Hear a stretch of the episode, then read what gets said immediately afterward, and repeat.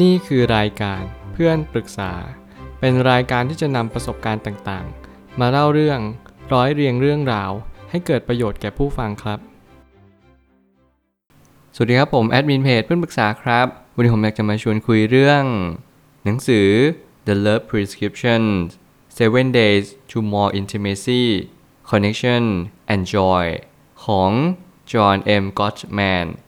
and Julie Schwartz Gottman มื่อหนังสือความรักที่เราต้องมีใบสั่งยา นั่นหมายความว่าการที่เราจะมีความรักดีๆ สักที่หนึ่งเราต้องได้รับการดูแลอย่างใกล้ชิด และเราจำเป็นจะต้องมีเครื่องไม้เครื่องมือสักนิดหนึ่งไม่ว่าจะเป็นวิถีชีวิตที่เราจะครองคู่ได้อย่างยาวนาน รวมไปถึงรูปแบบการครองเรือน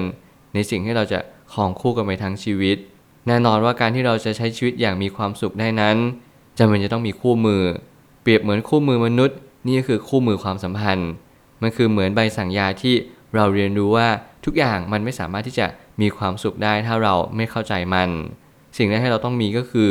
เข้าใจสิ่งที่เราเจอก่อนตระหนักรู้ถึงสิ่งที่เรามีอยู่ทรัพยากรที่เรามีสำคัญที่สุด ก่อนที่เราจะไปหาสิ่งอื่น ก่อนที่เราจะไปไขว่คว้าหาสิ่งอื่น จงมองสิ่งที่ตัวเองมี นี่คือเคล็ดลับที่ไม่ว่าเราอยู่ตรงไหนไม่ว่าจะอยู่เดียวหรืออยู่คู่ เราก็จะมีความสุขตามอัตภาพในสิ่งที่เรามี นี่คือเหตุผลที่สำคัญที่สุดที่หลายคนจะมีความรู้สึกว่า เวลาฉันอยู่คนเดียว ฉันก็อยากจะมีคู่ เวลาฉันมีคู่ ฉันก็อยากอยู่คนเดียวบางคนจะเกิดความรู้สึกแบบนี้ตลอดเวลา นั่นหมายความว่าบางครั้ง เราไม่รู้ว่าตัวเราเองต้องการอะไรจริง ๆ ในชีวิต การตัดสินใจจึงสำคัญ prescription ใบสั่งยา จะเป็นสิ่งที่เน้นย้ำว่าเราควรจะมีบางสิ่งในชีวิต ที่มาย้ำเตือนตัวเราเองในทุกๆวัน การย้ำเตือนตัวเองมันเป็นเหมือนสติ ที่ทำให้เราได้ระลึกรู้ว่า เราต้องการสิ่งใดในชีวิตจริง ๆ ความสุขในชีวิตที่อยู่เดียว กับความสุขในชีวิตที่เรามีคู่ครอง แตกต่างกันอย่างสิ้นเชิง ความแตกต่างนี้นั่นหมายความว่า เราจะต้องมีภารกิจความรับผิดชอบ และรวมไปถึงสิ่งที่เราต้องดูแลคนข้างๆอีกด้วย ผมไม่ตั้งคำถามขึ้นมาว่า ความรักเป็นส่วนหนึ่งที่อยู่กับชีวิตเรามาตลอดเวลาหน้าที่เราคือศึกษาเรื่องความรัก รวมไปถึงคนรักของเราด้วย ถ้าเราสังเกตให้ดีๆ นั่นก็คือ ทุกสิ่งทุกอย่างที่เราเป็นจนทุกวันนี้ นั่นก็มีส่วนจากความรักในครอบครัวของเรา ความรักจากผู้คนในสังคม รวมไปถึงความรักจากผู้คนใกล้ๆตัวเรามากที่สุดไม่ว่าจะเป็นเพื่อนหรือแฟนเรา สิ่งที่สำคัญไปมากกว่านั้นนั่นก็คือ เรารู้ได้อย่างไรว่า ส่วนหนึ่งชีวิตเราในณวันนี้มันประกอบไปด้วยอะไรบ้าง บางคนกลัวความสัมพันธ์ บางคนมีปมปัญหาเรื่องความสัมพันธ์ปมปัญหาชีวิตนี้มีผลต่อเนื่องไปยังการที่เรามีคู่ครองต่อไป บางคนชอบเอาชนะคู่ครอง บางคน ยอมเพื่อนทุกสิ่งทุกอย่าง บางคนรักเพื่อนมาก บางคนไม่รักแฟนเลย อะไรต่างๆ เหล่านี้นี่เป็นสิ่งที่เป็นต้นต่อของความสัมพันธ์ที่พังทลายทั้งหมดเลย ไม่ว่าคุณจะอยู่ตรงจุดไหน หน้าที่ของคุณก็คือเรียนรู้จากตัวเองให้มากที่สุด รับรู้ว่าตัวเราเอง ผ่านอะไรมาบ้างมีความคิดอย่างไรทำไมเราถึงโดนนอกใจอยู่บ่อยๆทำไมเราถึงเป็นมือที่สามของคนอื่นเขาโดยให้เราไม่รู้ตัว บางทีเราไปดูหมอดูหมอดูทักว่าเรามีดวงเมียน้อย เราเป็นดวงกินผัวหรืออะไรก็ตามแต่ สิ่งวันนี้มีจริงหรือเปล่าผมเชื่อว่าหนังสือเล่มนี้ มีคำตอบให้กับคนทุกๆ คนที่กำลังสงสัยว่าความรักที่ดีมันคืออะไร และความรักที่ดีนั้นต้องประกอบไปด้วยอะไรบ้างนี่คือสิ่งที่สำคัญที่สุด ลองทำสำรวจ 15 นาทีว่าเรารู้จักแฟนเรามากน้อยเพียงใด เพิ่มโดยชี้วัดการแต่งงานได้ว่าจะราบรื่นหรือว่าประสบปัญหา ถ้าเรามองให้ดีปัญหาทุกปัญหามีทางออก แต่ปัญหาทุกปัญหานั้นจำเป็นจะต้องหาทางออกอย่างถูกวิธีด้วยเช่นกัน ถ้าเกิดสมมติว่า 15 นาทีในการที่เราลิสต์ หรือว่าร่างแบบแผนที่เราจะต้องรู้จักแฟนเรา แน่นอนนี่คือตัวชี้วัดที่สำคัญที่สุด ที่ผมเคยเห็นว่ามันจะใช้ได้ผลได้จริง ก็เพียงเพราะว่าการที่เราจะรู้จักแฟนเราได้จริงนั้น จริงๆแล้ว15 นาทีอาจจะมากเกินไป ผมเชื่อว่า 3-5 นาทีกำลังเพียงพอที่เราจะลิสต์ว่าคนคนหนึ่งนี้ ที่เขาอยู่กินกับเรามาไม่ว่าจะปี 2 ปี 3 ปี 4 ปีหรือมากกว่านั้น เขาเป็นคนอย่างไร เขาชอบไม่ชอบอะไร เขาเป็นคนที่ เกลียดกลัวอะไร เขาเป็นคนที่รักอะไรมากๆ กรุ๊ปเลือดเขาคืออะไร ราศีเกิดสิ่งเหล่านี้เป็นสิ่งที่เน้นย้ำว่าทุกๆ สิ่งทุกๆอย่างเรารู้ชัดหรือเปล่าว่า การที่เรา checklist ตัวเอง การที่เรา checklist แฟนของเรา มันสอดคล้องกับสิ่งที่เรารู้ หรือสิ่งที่เขาเป็นจริงๆไหมพอหลังจากนั้นที่เราทำแบบสอบถาม เราก็ส่งแบบสอบถามนี้ไปให้แฟนของเรา เพื่อ checklist ตัวเองเหมือนกันว่า สิ่งเหล่านี้เป็นสิ่งที่ตัวเขาเองเป็นจริง ๆ หรือเปล่า เมื่อเราเป็นเมื่อเราเข้าใจ เมื่อเราตระหนักนี่แหละ จึงเป็นชีวิตคู่ที่ ผมเชื่อว่าหมอหรือว่าคนที่วินิจฉัยโรคเขาก็จะเรียนรู้หรือว่าเข้าใจได้ว่านี่คือความรักที่แท้จริง ความรักที่แท้จริงนั้นสามารถที่จะตอบได้เลยว่า คนคนนี้ชอบหรือไม่ชอบอะไร เป็นเพียงเพราะอะไร สิ่งเล็กเป็นตัวกำหนดความรู้สึกมวลรวม หากเราเพิกเฉยในรายละเอียด มันจะสร้างปัญหาที่ใหญ่มากยิ่งขึ้น ผมเชื่อว่ารายละเอียดนี้นั่นหมายความว่า in detail แล้วกัน เราต้อง specific ระบุไปเลยว่า ความรู้สึกเบื้องลึกของคนคนหนึ่งที่อยู่ร่วมกับเราเป็นอย่างไร เราสึกอึดอัดไหมสบายใจไหมจันลงใจหรือเปล่า สิ่งเหล่านี้เป็นสิ่งที่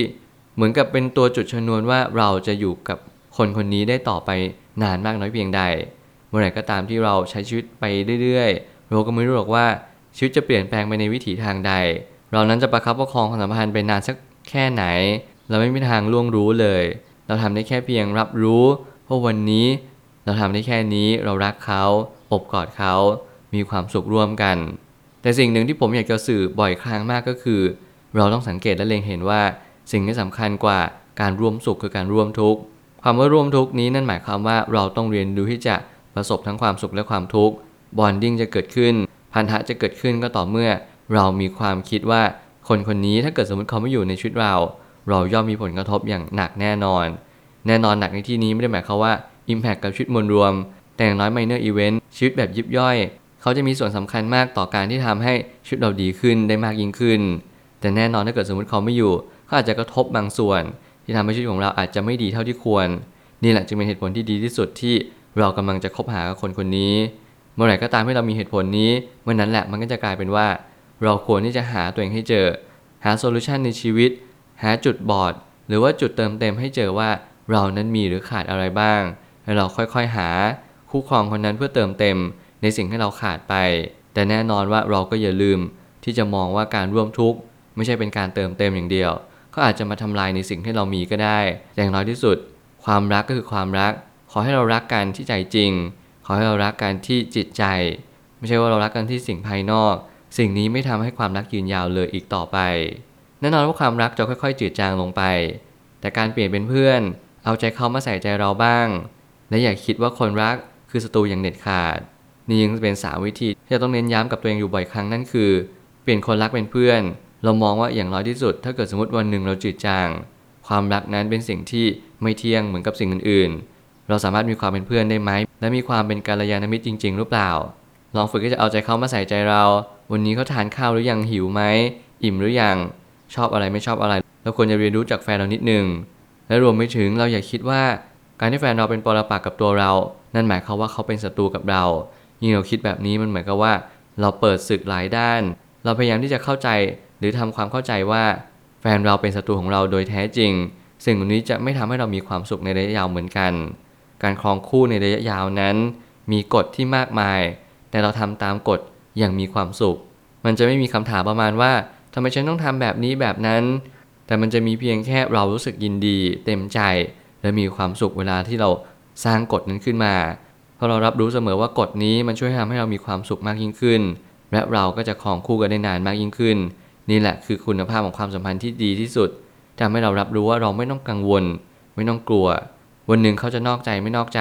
เราสังเกตแป๊บเดียวเราก็รู้แล้ว เราไม่ต้องไปกังวล ตามคนทักท้วงว่าโอเค แฟนคุณแบบนั้นแบบนี้ แฟนเราเป็นแบบนั้นแบบนู้น สิ่งเหล่านี้เป็นสิ่งที่ไม่จำเป็นต้องไปคิดคำนึงถึงมากมาย อยู่กับปัจจุบันเรียนรู้รับรู้ว่าทุกอย่าง สามารถแก้ไขต้นเหตุได้ ถ้าเรามีสติมากพอ สุดท้ายนี้ลองสังเกตดูว่าเรามีมุมมองอย่างไร เกี่ยวกับคนรักเราบ้าง พูดในข้อดีและข้อเสีย แถมพูดในจุดที่เราประทับใจในการตัดสินใจคบกับคนคนนี้ดู ถ้าเกิดสมมุติว่า เราไม่รู้เรื่องเกี่ยวกับแฟนเราเลยเมื่อไหร่ก็ตามให้เราย้อนกลับไปถาม เราตอบได้แค่ว่าเขาก็ดีคำคำนี้จะเป็นคำที่อันตรายที่สุดของความสัมพันธ์ในระยะยาวแม้ว่าเราไม่ได้รู้จักเขาเลย การใส่ใจเป็นสิ่งที่สำคัญจริงๆ อย่ามองเห็นแค่สิ่งภายนอก อย่าทำแค่เหมือนกับว่า โอเค ฉันมีเงินฉันร่ำรวย ฉันมีฐานะที่มั่นคง ฉันก็โปรยทุกสิ่งทุกอย่าง ให้เงินให้ของใช้ ให้รถยนต์ให้บ้าน ให้สิ่งที่เราเชื่อว่านี่คือสิ่งที่มันเป็นตัวแทนความรัก แต่อย่างน้อยที่สุดเราต้องเข้าใจและตระหนักรู้ว่า ไม่มีอะไรเลยที่ทำให้เรามีความสุขได้เท่ากับ การที่เราให้ใจต่อใจ ใจแลกใจหรือว่า เรามีความรู้สึกว่าเราจริงใจต่อกันจริงๆเมื่อไหร่ก็ตามที่เรามีความ deep love เมื่อไหร่ก็ตามที่เรามีความที่ใส่ใจกันในความรู้สึกเบื้องลึกจริง ๆ ผมเชื่อว่านี่คือความรักที่แท้จริง และเป็นความรักที่เราไม่สามารถหาจากใครได้ เขาต้องเป็นคนคนนี้เท่านั้น และคนคนนี้จะเป็นคนสุดท้ายในชีวิตที่เราได้ใช้ชีวิตอยู่ร่วมกับเขา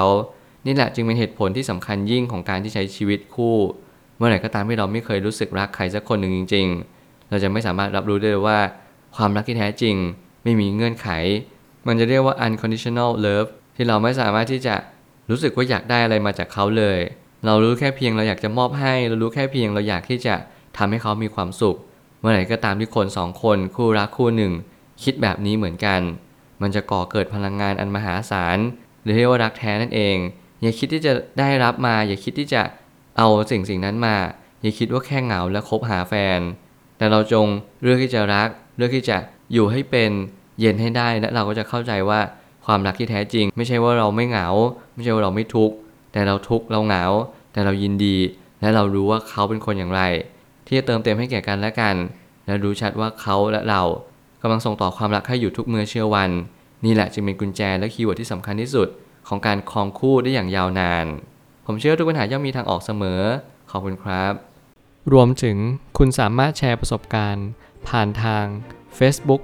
Twitter และ YouTube และอย่าลืมติด Hashtag เพื่อนปรึกษาหรือ f r ร e n d t a l k a ด้วยนะครับ